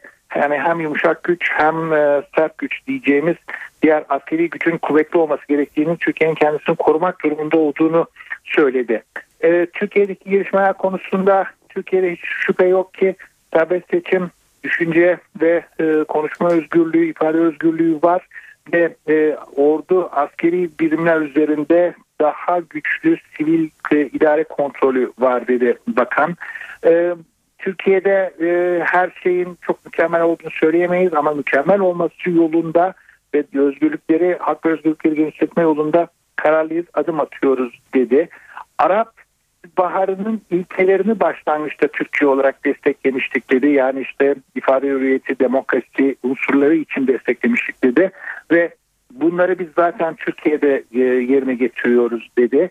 E, Türkiye'nin ulaştırma enerji politikaları ile birlikte Türkiye'yi küresel güç haline e, sokmak istediğini hükümetin hedeflediğini söyledi ve her alanda aktifiz ve bu vizyonumuzu kimse sınırlayamaz dedi. Onun dışında e, Türkiye'nin coğrafyasında bir barış köprüsü olmasını amaçladığını ve bunu yerine getirdiğini vurguladı bakan. Suriye konusuna değindi. Suriye bizim için çok önemli bir konu. Her sabah Suriye'yi düşünerek kalkıyoruz, uyanıyoruz. Ama günün kalan bölümünde de bütün dünyayı düşünüyoruz dedi. Böyle bir e, vizyon ortaya koydu. Ve de e, Türkiye'nin küresel ekonomiyi yeni küresel dinamiklerle birlikte e, kucakladığını söyledi. Türkiye'yi Türkiye'nin yeni bir küresel güç olmak istediğini söyledi. E, onun dışında e, diğer e, konulara değindi. İşte e, e, Kürt ve açılımı konusunda, e, barış e, süreci konusunda e, çabaların sürdüğünü vurguladı. E, süreçten her geçen gün daha umutlu, umuda kapılıyorum dedi. Şahsen umutluyum dedi. E, bundan sonrası için işte e, bölgesel barış ve Türkiye'nin gücünün tekrar e, daha güçlü kullanılmasını e, söyle, amaçlandığını söyledi. Şöyle e, yani bakanın e, Washington temasları en son e, Başbakan Erdoğan'ın e, Washington ziyaretinde Dışişleri Bakanı Davutoğlu da heyetteydi. Mayıs ayındaydı. Mayıs'tan bu yana e, Amerikalı e, muhatabı John Kerry ile e, çok kez görüştü. E, özellikle bunlar Suriye ağırlıklı görüşmelerdi. Fakat ikili konuların ele alındığı en kapsamlı buluşma oluyor Mayıs'tan beri. E, kapsamlı bir buluşma. E, zaten e, John Kerry e, ton toplantısı sonrası, basın toplantısı sonrasında da e, bak, bakanın basın toplantısı olacak. E, o konuda da ayrıntıları e, aktaracağız. Daha izlemeyi sürdürüyoruz Öykü. Selim teşekkürler. NTV New York muhabiri Selim Atalay bizimleydi telefon hattımızda. Filipinler'de tayfunun üzerinden tam 10 gün geçti ancak hala yardım alamayan afetzedeler var. Uluslararası toplumun çabalarına rağmen yüz binlerce kişi su ve yiyeceğe muhtaç durumda. Afet bölgelerinde salgın hastalık tehlikesi de baş gösterdi. Filipinleri vuran Haiyan tayfununun üzerinden 10 gün geçti. Ancak tüm afetzedelere yardımlar henüz ulaştırılabilmiş değil. Kimi bölgelerde halk yardımları alabilmek için zaman zaman hayatlarını tehlikeye atıyor. Filipinler hükümeti ve uluslararası yardım örgütleri bir insani krizle baş etmeye çalışıyor. Zira milyonlarca kişi su, yiyecek ve barınağa muhtaç. Bu çok zor. 10 milyondan fazla kişiye yardım edilmesi gerekiyor. Bu sanki bütün bir Belçika'ya yardım etmeye benziyor. Ve biliyorsunuz bu gerçekten devasa bir çabayı gerektiriyor. Herkes de bunun için çalışıyor. Hayyan tayfunun sonrası yığılan enkaz, çöp ve toplanamayan cesetler nedeniyle bulaşıcı hastalık tehlikesi de verilmiş durumda. 8 Kasım'da Filipinlerin altı adasını vuran tarihin en güçlü tayfunlarından Hayyan, 5000'den fazla kişinin ölmesine ve kaybolmasına neden oldu. Kafkasların sorunlu bölgelerinden Yukarı Karabağ için ihtilaftaki iki ülke masaya yeniden oturuyor. Azerbaycan ve Ermenistan Cumhurbaşkanları Viyana'da bir araya gelecek. Yukarı Karabağ sorununun çözüm süreci görüşmelerini yürüten Agit Minsk grubu eş başkanları Kasım başında Azerbaycan ve Ermenistan'da temaslarda bulunmuş. Görüşmelerin ardından Cumhurbaşkanlarının görüşmesi konusunda mutabakata varılmıştı. Aliyev ve Sarkisyan en son Ocak 2013'te Rusya'nın Soçi şehrinde bir araya gelmiş. Görüşmeden somut sonuç elde edilmemişti. 2022 Dünya Kupası'na ev sahipliği yapacak Katar tepkilerin odağında. Çoğu kez insan hakları ihlalleri gerekçe gösterilerek eleştirilen ülke bu kez göçmen işçiler nedeniyle gündemde. Uluslararası Af Örgütü'nün raporuna göre ülkede göçmen işçilere hayvan muamelesi yapılıyor. Katar'da göçmen işçilere hayvan muamelesi yapılıyor. İfade Uluslararası Af Örgütü'nün raporunda. Örgüt 2022 Dünya Kupası'na ev sahipliği yapmaya hazırlanan ülkeyi sert bir dille eleştirdi. Stat ve tesis inşaatlarının hızla sürdüğü ülkede göçmen işçilerin ücretlerinin düzenli ödenmediği, tehlikeli şartlarda çalıştıkları ve sağlıksız koşullarda barındıkları belirtildi. Raporda bir inşaat yöneticisinin işçilerden hayvanlar diye bahsettiğine yer verildi. Göçmen işçilerde hayvan sürüsü gibi muamele gördüklerini, haftanın her günü günde 12 saat çalıştırıldıklarını söylüyor. İşçilerin ifadelerine göre bu durumdan şikayetçi olanlar ülkeden sınır dışı edilmekle tehdit ediliyor. Örgüt 2012 yılında başkent Doha'da bini aşkın işçinin inşaattan düştüğünü ve bunlardan %10'unun sakat kaldığını kaydetti. Katar'ın iş gücünün %94'ünü göçmen işçiler oluşturuyor. Ülkede yaklaşık 1,5 milyon göçmen işçi çalışıyor. Çoğu Güney ve Güneydoğu Asya'dan gelen işçilere ödenen aylık maaş 200 dolar civarında. Katar'ın Dünya Kupası içinse 220 milyar dolar harcayacağı belirtiliyor. İtalya umuda yolculuğun ölümle noktalanmaması için işi sıkı tutuyor. Son olarak İtalya sahil güvenlik ekipleri Avrupa'ya ulaşmaya çalışan 61 Afrikalıyı Palermo açıklarında bir teknede tespit etti. Ekipler Afrikalıları devriye botuna alarak Lampedusa adasına götürdü. İtalya Akdeniz'de Ekim ayında çoğu Eritreli 360'tan fazla kişinin yaşamını yitirmesinin ardından politika değişikliğine gitmiş, kaçakları taşıyan tekneleri tespit ederek Lampedusa adasına götürmeye başlamıştı. Birleşmiş Milletler verilerine göre bu yıl 32 bin kişi teknelerle Lampedusa adasına ulaştı. Saat 18.37 ben Öykü Özdoğan eve dönerken spor gündeminde öne çıkan gelişmelerle devam ediyoruz. Galatasaray John Terry ile ilgilenmediğini açıkladı. İcra Kurulu Başkanı Lütfü Arıboğan İngiliz oyuncunun kesinlikle transfer gündemlerinde olmadığını söyledi. Galatasaray son günlerde artan John Terry iddiaları üzerine İngiliz oyuncuyla ilgilenmediğini duyurdu. İcra Kurulu Başkanı Lütfü Arıboğan, John Terry kaliteli bir isim olabilir ancak bizim transfer önceliğimiz savunma bölgesi değil. Terry kesinlikle Galatasaray'ın gündeminde yok. Ne teknik direktörümüz Mancini'nin ne de bizim böyle bir transfer için en ufak bir istek ve girişimimiz olmadı dedi. Transfer dedikodularının savunma bölgesindeki oyuncuların motivasyonunu düşürdüğünü vurgulayan Arıboğan, transferde önceliğimiz kaliteli Türk oyunculara yönelik olacak. Ayrıca takımı gençleştirmek için arayışlarımız var ifadelerini kullandı. Bu arada ara transfer için Galatasaray'a geleceği iddia edilen isimlere yenileri eklendi.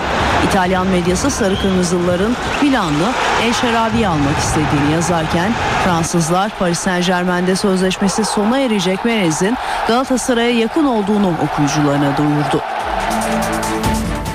Fenerbahçe Caner Erkin'le nikah tazeliyor. Sarı lacivertliler sezon sonunda sözleşmesi sona erecek olan Caner Erkin'e 3 yıllık yeni sözleşme teklif edecek. Fenerbahçe'de sezon başından bu yana takımın en formda ismi olan Caner Erkin'e yeni sözleşme teklif edilecek. Sarı lacivertliler yıllık 650 bin dolarla takımda en düşük ücreti almasına rağmen ligde oynanan 11 haftanın 10'unda ilk 11'de sahaya çıkan futbolcuya 3 yıllık kontrat teklif edecek. Teknik direktör Ersun Yanal ve Başkan Aziz Yıldırım'ın ortak kararıyla başarılı oyuncunun hem performansının karşılığı hem de kendisinden daha uzun yıllar yararlanmak istendiği mesajı verilecek. Caner Erkin'in menajeriyle bir görüşme yapan ve temsilciyi kulübe çağıran yönetimin 25 yaşındaki futbolcuya yeni sözleşmesini önümüzdeki günlerde imzalatması bekleniyor. Menajerinin kulübe çağrılmasının ardından Caner Erkin'in çok sevindiği yakın çevresine büyük başarılar elde etmek ve Sarı Lacivertli kulüpte şampiyonluklar yaşamak istediğini söylediği öğrenildi. Beşiktaş'ın genç yıldızı Oğuzhan Özyakup Samet Aybaba'yı eleştirdi. Hollanda basınına konuşan Oğuzhan, geçen sezon taktiksel olarak hiçbir şey yapmıyorduk dedi. Beşiktaş'ın genç yıldızı Oğuzhan Özyakup Hollanda'nın yüksek tirajlı futbol dergisi Voetbal International'e röportaj verdi. Beşiktaş'ın son durumuyla ilgili değerlendirmeler yapan Oğuzhan, Slaven Bilic'in takımın başına geçmesinden duyduğu memnuniyeti dile getirdi. Genç oyuncu geçen sezonki hocası Samet Aybaba'yı eleştirdi. Oğuzhan, geçen yıl Samet Aybaba yönetiminde taktiksel olarak hiçbir şey yapmıyorduk. Bilic'in gelmesiyle işler değişti. Oyun anlayışımızı odaklı antrenmanlar yapıyoruz. Gerçekten futbol oynamaya başladık. Bu bizi mutlu ediyor diye konuştu. Oğuzhan Beşiktaş taraftarından övgüyle bahsetti. Taraftarın takıma büyük katkısının olduğunu dile getiren genç yıldız, Türkiye'de duyguların işin içine girmesi hoşuma gidiyor. Taraftar takımı maça uğurluyor, motive ediyor. Arsenal'de oynadığım dönemde bu tarz olaylar yoktu diye konuştu. Spor Toto Süper Lig'de bu sezon 6 maçta forma giyen Oğuzhan Özyakup'un bir golü bulunuyor.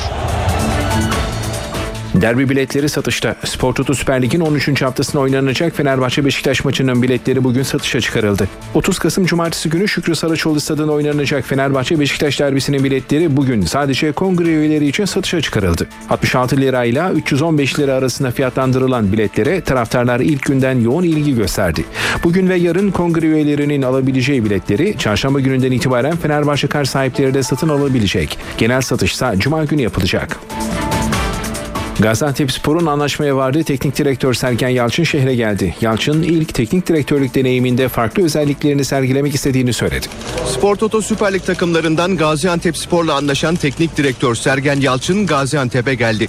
Bir grup taraftar ve yönetici tarafından çiçeklerle karşılanan Yalçın havalimanı çıkışında ilk mesajlarını verdi. Çok söylenecek e, fazla bir şey yok. E, tablo belli zaten. Çok ani bir kararla böyle bir değişim oldu.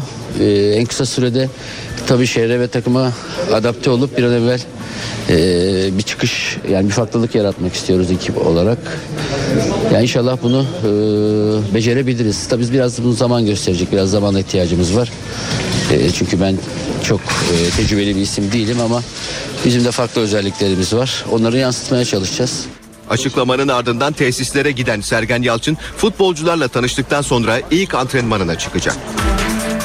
Trabzonspor Kulübü Türkiye Futbol Federasyonu Yönetim Kurulu'nun 2010-2011 sezonunun tescilinin iptali için yaptıkları başvuruyu reddetmesi üzerine tahkim kuruluna gitmeye hazırlanıyor. Kulüp avukatı Ahmet Metin Genç yaptığı açıklamada Türkiye Futbol Federasyonu Yönetim Kurulu'nun 2010-2011 sezonunun tescilinin iptalini reddetmesinin ardından tahkim kuruluna başvuru yapmaları için 7 günlük bir sürenin olduğunu belirtti. Bu konuda gerekli hazırlıkları yaptıklarını ifade eden Genç, muhtemelen yarın veya çarşamba günü başvurumuzu yapacağız. Federasyonun 2010-2011 sezonunun tescilinin iptalinin reddine ilişkin kararı nedeniyle tahkim kuruluna başvuruda bulunacağız. Başvurumuzda alınan karara itiraz edeceğiz dedi.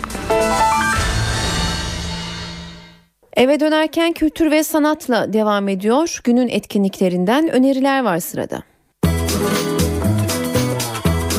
Olafur Arnold Salon İKSV'de olacak bu akşam. İzlandalı piyanist, indie rock müzisyeni ve şarkı yazarı Olafur Arnold saat 21.30'da başlayacak performansına. Jams ise Babilon'da olacak bugün. Akbank Jazz Festivali kapsamında Jams Akbank Jazz Festivalleri Genç Yetenekler yarışmasıyla amatör caz müzisyenlerin ustalarla buluştuğu etkinlik saat 20'de başlıyor. Budapeşte Festival Orkestrası Oda Müziği topluluğu ise Cemal Reşit Rey konser salonunda dinlenebilir. Performans başlama saati 20.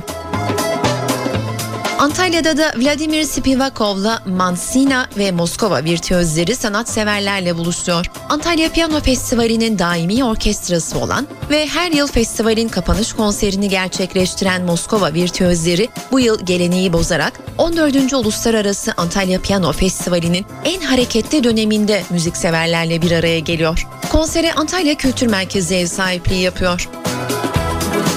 Bu akşam evdeyseniz CNBC'de saat 22'de Mad Men, öncesinde ise saat 23'te Revolution ekranda olacak. Star TV'de de saat 20'de O Ses Türkiye ekrana gelecek. Saat 19 ben Öykü Özdoğan eve dönerken de gelişmeleri aktarmaya devam ediyoruz. Yeni anayasa için umutlar tükeniyor. AK Partili komisyon üyeleri yerel seçimleri hatırlatarak çalışmalara ara verilmesini önerdi. Muhalefet ise bu öneriyi kabul etmedi. Meclis Başkanı Çiçek toplantıdan sonra dörtlü komisyonun yeni anayasa çalışmalarını yürütemeyeceği anlaşıldı dedi. Ayrıntıları NTV muhabiri Özgür Akbaş'tan alacağız. Özgür çalışmalarda sona mı geliniyor? Evet Öykü yani e, artık çalışmaların e, sona erme aşamasında olduğunu söylemek mümkün. Bugün Anayasa Uzlaşma Komisyonu iki buçuk yıllık çalışmanın ardından komisyon çalışmalarında nihai kararı alabilmek yani tamam mı devam mı sorusunun cevabını bulabilmek için toplandı. 3 saatlik toplantının ardından kafaların daha da karıştığını söylemek mümkün. Toplantıda Meclis Başkanı Cemil Çiğ'in çok önemli bir çıkışı oldu. O çıkış zaten kafaların karışmasına da yol açtığını söyleyelim. Cemil Çiçek bu komisyonun yeni bir anayasa yapamayacağı ortaya çıkmıştır.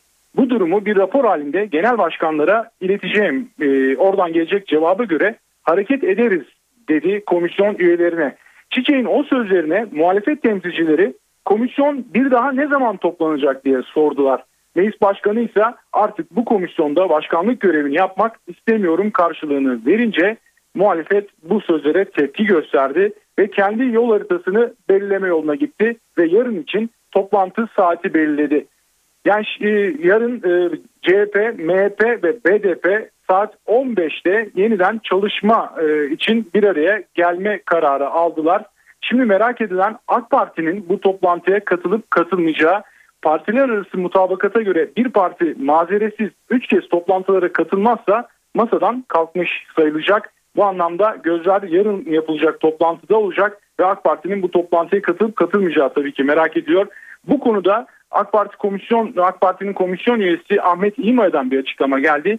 İmaya Meclis Başkanı bir iradeyi ortaya koydu. Meclis Başkanı eğer toplantıya çağırırsa katılırız ifadesini kullandı. Bu sözlerden yarın AK Parti'nin muhalefetin belirlediği o toplantıya katılmayacağı sonucu çıktı. Yani yarın AK Parti gitmeyecek. Tabii muhalefette tutanak tutacak. AK Parti bu toplantıya katılmadığı yönünde bir tutanak olacak bu.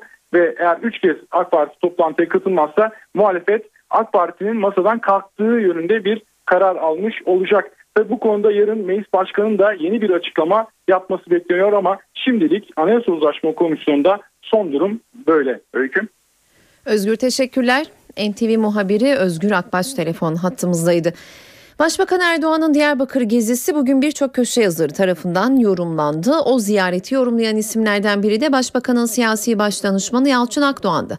Akdoğan, Başbakanın Diyarbakır temaslarının çözüm sürecine ivme kazandıracağını söyledi. Başbakan Recep Tayyip Erdoğan'ın Diyarbakır ziyareti çözüm sürecine ivme kazandıracak. Başbakan Erdoğan'ın siyasi başdanışmanı Yalçın Akdoğan, Diyarbakır temaslarını bu sözlerle yorumladı. Akdoğan Star gazetesindeki köşe yazısında Diyarbakır izlenimlerini paylaştı. Akdoğan'a göre 21 yıl sonra Diyarbakır'a gelen Mesut Barzani ve 37 yıl sonra Türkiye'ye dönen Şivan Perver'in başbakanın gezisine eşlik etmesi çözüm süreci açısından büyük önem taşıyor. Kürtlüğü ve bu meseledeki dava adamlığı tartışılmaz olan Barzani'nin ziyarete katılması ve sürece yönelik destek mesajları vermesi başka bir önemli hadiseydi. Diğer önemli hadise Şivan Perver'in Türkiye'ye dönmesi ve böyle önemli bir organizasyonda sürece destek mesajları vermesiydi. Akdoğan yazısında BDP'yi de eleştirdi. BDP örgüt canibi ciddi bir şaşkınlık, kafa karışıklığı ve afallama içinde meseleye yaklaşmıştır. Halkın büyük bir kesimi yaşananları olumlu karşılamıştır. BDP ve örgüt içinde de meseleyi olumlu algılayanların sayısı fazladır. Ancak çelik çekirdek bundan rahatsızlık duymuş ve siyasi hesaplarla bir karşıtlık içine girmiştir. Başbakanın Diyarbakır temasları ve ardından başlayan genel af tartışmaları muhalefetin de gündemindeydi. CHP Genel Başkan Yardımcısı Faruk Loğlu hem başbakanın sözlerini hem de Diyarbakır'da gerçekleşen Erdoğan-Barzani buluşmasını eleştirdi.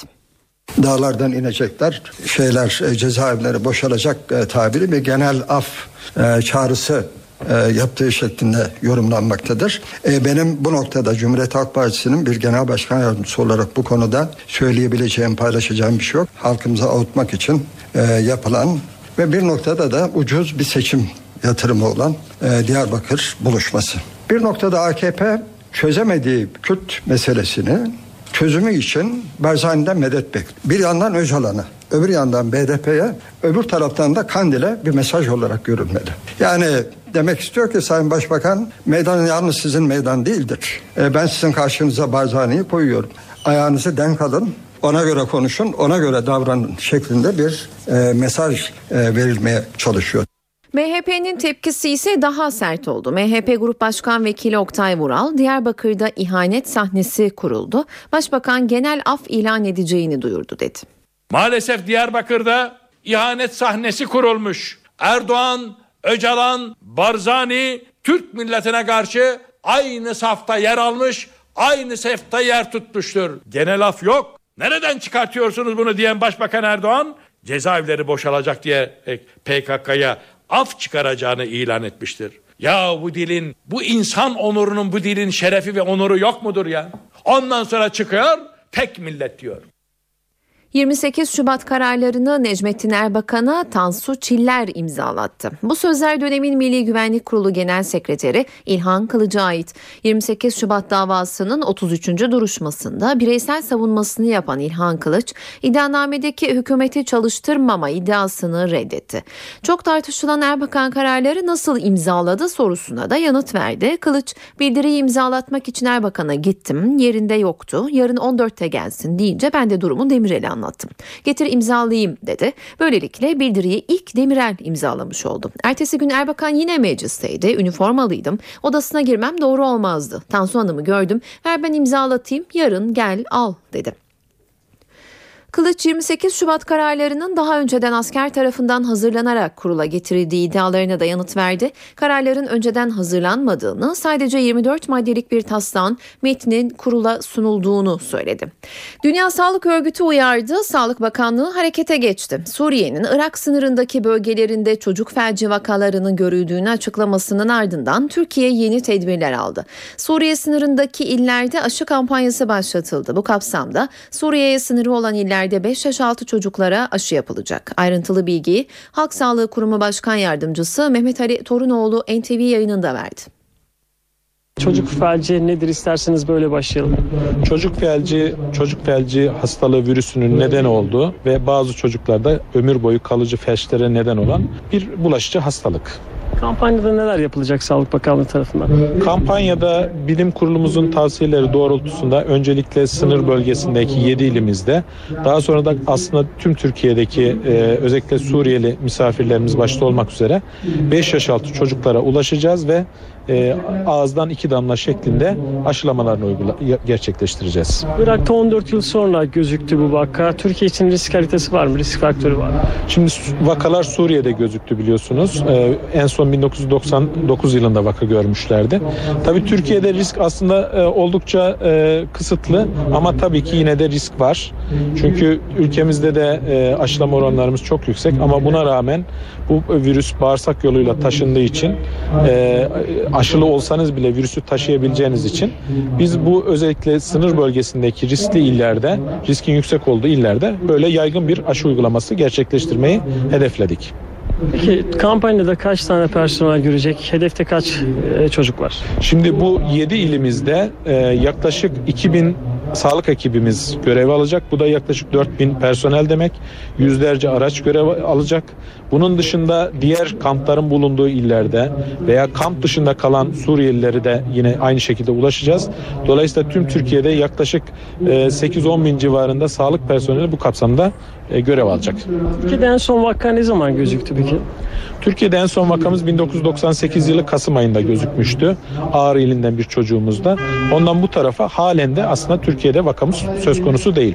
Ama bir risk söz konusu. Biz şu anda bir risk yönetimi sergiliyoruz ve bu kapsamda da olan e, riski en alt düzeye indirmeyi hedefliyoruz. Çocuktaki ne gibi bir etkisi var? Şimdi bu hastalık vücuda girdikten sonra öncelikle işte kısa dönemde baş ağrısı, ateş gibi bir tabloya oluşuyor. Bir grip gibi başlıyor. Arkasından sinir tutulumuna bağlı olarak bazı e, ekstremitelerde yani kollarda ve bacaklarda ama özellikle bacaklarda felçler ortaya çıkıyor. Bu felçler genellikle geri dönüşümsüz kalıcı felçler. Bazen çok nadir de olsa solunum kaslarını tutarsa e, ölümlere dahi yol açabiliyor. Peki e, bu e, bilgilendirme anlamında sadece bu aşı kampanyası mı var yoksa Sağlık Bakanlığı'nın farklı çalışmaları da var mı? Bu kapsamda tabii biz özellikle aile hekimlerimiz yoluyla ailelere ulaşıyoruz. Bunun yanı sıra özellikle gezici ekipler, toplum sağlığı merkezlerimiz kanalıyla da yine gezici ekipler kanalıyla bu çocukları bulmayı hedefliyoruz. Kampanya nasıl olacak? E, ev ev gezilecek mi yoksa Bu 7 ilimizde şöyle bir program e, planladık. Tabii aşı istasyonlarımız var belirli yerlerde e, işte hastaneler gibi toplum sağlığı merkezleri, aile sağlığı merkezleri gibi ama hedefimiz kapı kapı dolaşmak. Çünkü bütün çocukları e, bulmayı hedefliyoruz. Bu kapsamda da aşı ekiplerimiz bütün kapıları çalacaklar inşallah. kampanyanın startı Antep'te verildi. Başka hangi illerde ve kaç çocuğun e, aşılanması hedefte? Bölge illerinde yani Ş- Suriye ile sınırı olan işte Şırnak, Mardin, Şanlıurfa, Gaziantep, Kilis, Hatay ve kritik konumu nedeniyle çünkü e, bütün yol güzerla- güzergahlarının merkezinde olan Adana ilinde bu şekilde bir planlama yapıldı. Yaklaşık bu bölgede 1 milyon civarında 5 yaş altı çocuğumuzu aşılamayı hedefliyoruz. Ama tüm Türkiye'yi baz aldığımızda bu sayı 1,5 milyona kadar çıkıyor.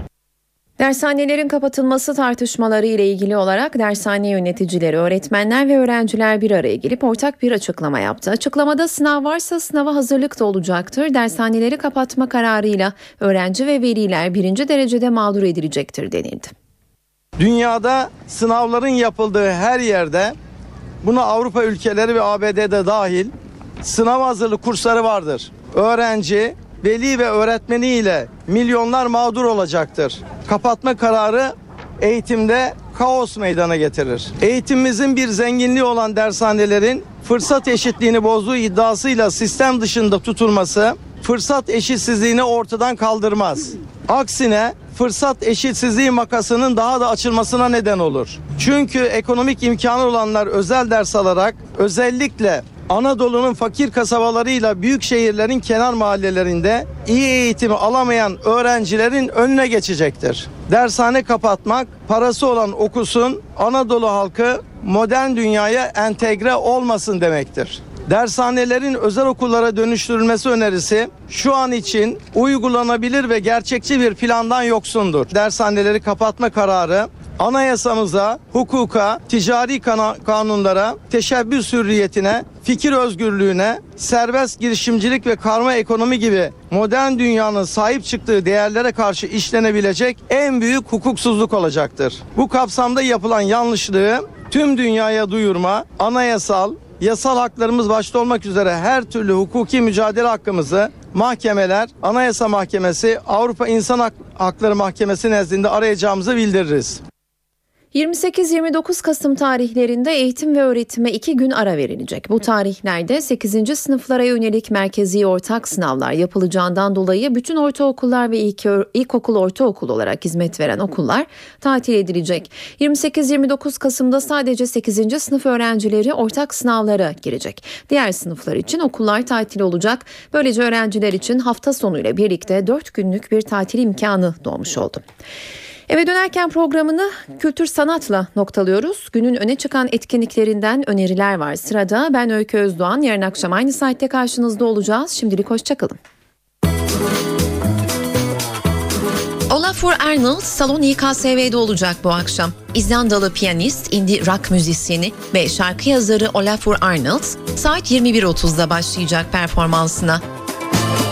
Jams ise Babilon'da olacak bugün. Akbank Jazz Festivali kapsamında Jams Akbank Jazz Festivalleri Genç Yetenekler yarışmasıyla amatör caz müzisyenlerin ustalarla buluştuğu etkinlik saat 20'de başlıyor. Budapeşte Festival Orkestrası Oda Müziği topluluğu ise Cemal Reşit Rey konser salonunda dinlenebilir. Performans başlama saati 20.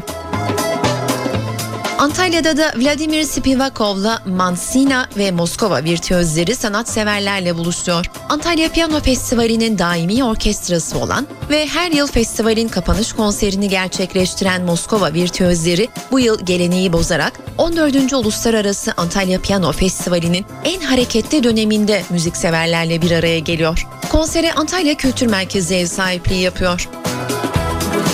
Bu akşam evdeyseniz CNBC'de saat 22'de Mad Men, öncesinde ise saat 23'te Revolution ekranda olacak. Star TV'de de saat 20'de O Ses Türkiye ekrana gelecek.